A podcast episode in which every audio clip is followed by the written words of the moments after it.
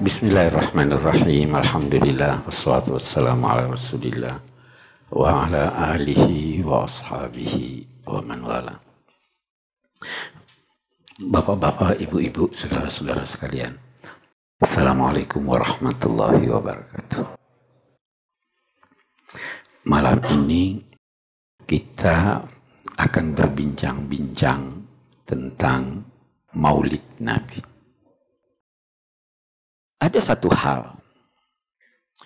Kita ingin mendudukkan Rasulullah Shallallahu Alaihi Wasallam dalam kedudukannya yang sebenarnya itu. Beliau itu manusia yang dapat wahyu. Beliau itu nabi. Sehingga kalau selain dari umat Islam pun percaya bahwa kalau nabi itu bisa terjadi dari dirinya hal-hal yang luar biasa, maka Anda tidak perlu menolak kalau ada hal-hal luar biasa yang terjadi pada Nabi Muhammad. Dan itu ada. Tetapi kita lihat keberadaannya itu harus kita tempatkan pada posisi yang benar. Ada hal yang menarik dari dari cerita-cerita ini. Saya mau eh, beri contoh ini yang ini yang saya tulis yang menjadi tanda tanya saya. Kemudian saya berusaha untuk menjawabnya. Itu kita bacakan di dalam sejarahnya bahwa ketika Nabi lahir uh, sehari atau dua hari disusukan oleh ibunya. Baru disusukan oleh sebelum Halimah ada Nufaisa. Baru seperti adat masyarakat Arab itu setelah bayi lahir dibawa di Ka'bah Nanti ada orang-orang dari pedalaman datang mengambil bayi-bayi itu untuk dia susukan. Nah, katanya itu Nabi tidak ada yang mau ambil. Kenapa? Karena ini anak yatim nih. Pasti tidak dapat duit banyak. Ya. Saya tanda tanya itu. Bukankah Nabi itu dipelihara oleh pemimpin masyarakat Arab di Mekah, Abdul Muttalib. Yang juga orang kaya. Masa orang tidak mau ambil padahal ini cucunya itu. Kenapa lantas ada sejarah berkata bahwa ya Halimah tidak mau ambil, nanti kemudian pulang baru dia ambil.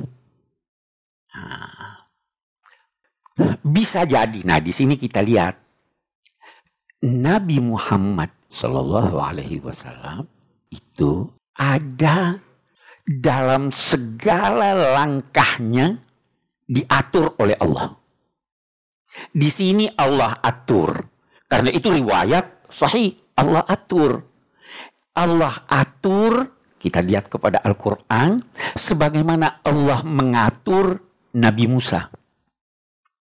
Ingat Nabi Musa, dilempar ke sungai Nil. Eh, Fir'aun pelihara dia. Carikan seorang yang bisa menyusukannya. Setiap dapat satu orang dia tidak mau menyusu. Ya. Nanti akhirnya dikembalikan pada ibunya. Siapa yang atur itu? Allah. Nabi Muhammad juga begitu. Diatur oleh Allah. Kenapa? Karena Nabi Muhammad ini dijadikan oleh Allah sebagai bukti bukti keterlibatan Allah dalam kehidupannya dan dalam risalahnya. Dia bukti. Kita baca itu ayat.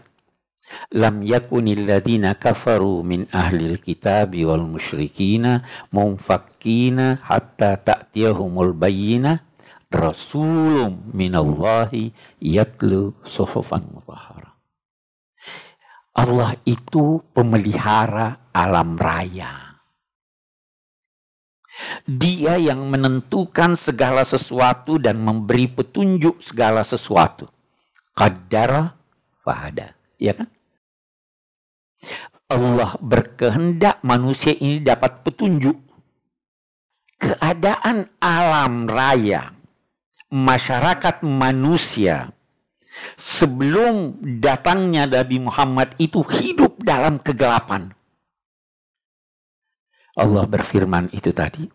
Itu orang ahlul kitab, Yahudi dan Nasrani akan tetap dalam keyakinan mereka sampai Allah mengutus seorang nabi. Eh, bayina sampai datang kepadanya bukti. Bukti itu berupa rasul. Jadi sosok nabi itu bukti. Dia bukti.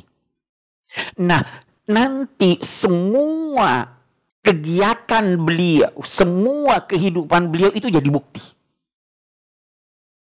Jadi kalau ada yang luar biasa dalam konteks kenabian, kita harus percaya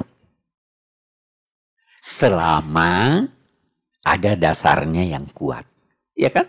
Kalau tidak ada dasarnya yang kuat, kita tidak perlu itu eh, macam-macam itu. Ada yang bilang itu Nabi waktu menyusu, coba lihat masuk di akal ndak ini? Waktu menyusu dia cuma menyusu satu karena ada saudara susunya yang lain juga mau menyusu. Jadi dia itu sejak kecil sudah adil. Saya tanya dokter benar ndak ini? Dia bilang semakin banyak diisap itu susu semakin banyak ya ininya. Jadi tidak mungkin itu dari mana itu cerita.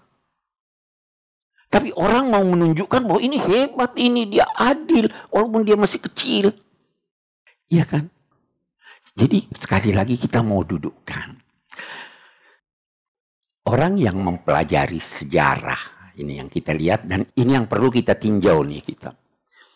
Itu ada ungkapan, Mang wa'at tariha adhafa min umrihi a'mara. Siapa yang mempelajari, yang menghayati sejarah, maka dia menambah sekian banyak usia dari usianya. Saya beri contoh. Saya beri contoh. Anda punya umur, usia Anda terhitung dari lahir sampai mati. Ya kan? Saya misalnya lahir tahun 45. Bukan saya nih, saya, saya tidak mau beritahu. Iya kan? Saya itu terhitung dalam tanggal dari tahun 45 sampai sekarang. Berapa tahun itu? Katakanlah 70, kurang dari 70, ya kan? Oke. Usia saya cuma 70 tahun. Tapi kalau saya bisa menghayati sejarah, saya hayati sejarah Nabi sampai beliau wafat. Berapa tahun? Tambah 63 tahun. Sudah tambah usia saya. Tahu sejarah lain, tambah lagi ya usia saya. Apalagi kalau saya hayati, karena dengan menghayatinya, saya seakan-akan hidup di sana. Itu sebabnya ada orang-orang kalau kita kita kita cerita eh Maulid kita cerita Nabi. Orang yang membaca sejarah Nabi itu tidak jarang merasakan dirinya ada dalam situasi itu sehingga dia ikut takut atau dia ikut menangis. Karena dia hidup di masa itu, ya kan? Itu gunanya sejarah. Nah, sekarang ini ya kita mau tinjau nih, kita punya maulid kayak gitu atau tidak? Atau hura-hura habiskan duit? Itu yang harus kita tinjau. Saya baru dengar tadi, sekarang ini di jalan-jalan ada perang pamflet. Apa itu maulid? Jutaan duit keluar untuk itu.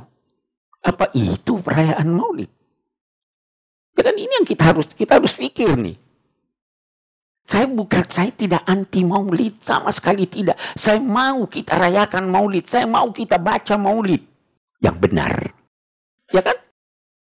What next, kata orang sekarang. Apa sesudah itu apa? Kalau tidak, itu cuma rekaman lewat. Kembali lagi, lewat lagi, lewat lagi. Oke. Okay. Uh, eh, sekarang kita kembali lihat. Nabi Shallallahu Alaihi Wasallam diutus di tengah masyarakat Arab. Sekali lagi, orang senang atau tidak senang. Bisa kan? Kenapa itu Nabi diutus dari Mekah? Hah. Kenapa bukan dari Amerika? Belum ditemukan Amerika waktu itu, ya. Oke.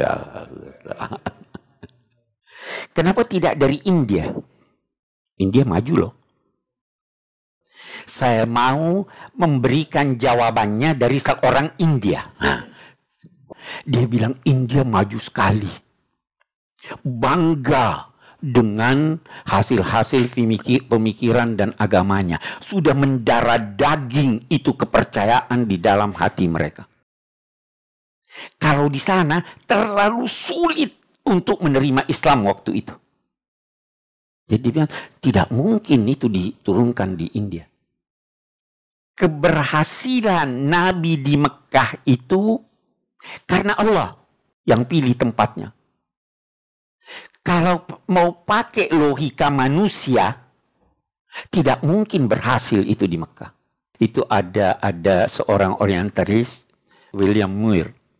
Dia katakan, kalau kita pelajari sejarah ini, tidak ada alasan logika yang bisa menyatakan kenapa Muhammad bisa menang. Nah, dijawab oleh orang yang India tadi. Dia bilang dia menang karena Tuhan yang atur itu. Tuhan yang pilih tempat itu. Nah, nanti kalau kita lihat dalam sejarah Nabi Muhammad, itu ada hal-hal yang memang Tuhan yang turun tangan. Lihat di Badar. Huh, 1000 lawan 300 orang. Nabi ambil pasir melempar. Wa ma ramaita iz ramaita walakin Allah rama. Ya kan? Sedikit diajar. Hei, wa man nasru illa min indillah. Itu dari Allah. Waktu mereka berbangga banyak di Hunain. Lihat di Hunain. Iz a'jabatkum kasratukum. Oh, kita banyak 12 ribu orang menghadapi beda-beda pendapat ulama apa 3 ribu atau 4 ribu orang. Kalah. Kalau bukan Tuhan yang bantu, itu habis itu. Tuhan turun tangan.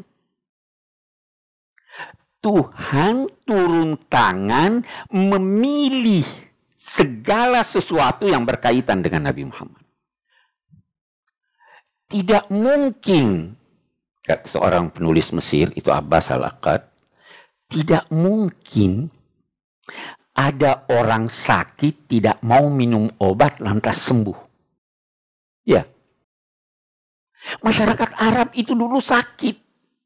Tidak mau dia menerima ajaran ini. Tapi kok jadi sembuh? Tidak logis katanya. Di tengah masyarakat yang menganut faham syirik. Lantas timbul satu orang yang mengajarkan tauhid. Bagaimana bisa ini? Di tengah masyarakat yang melecehkan perempuan, timbul satu orang mengajar penghormatan pada perempuan. Dia bilang kalau Anda cari sebab-sebab logika, tidak ada jawabannya. Satu-satunya jawabannya, itu namanya inayatullah. Itu kehendak Allah. Kita harus percaya ini karena itu kenyataan. Jadi bukti. Oke.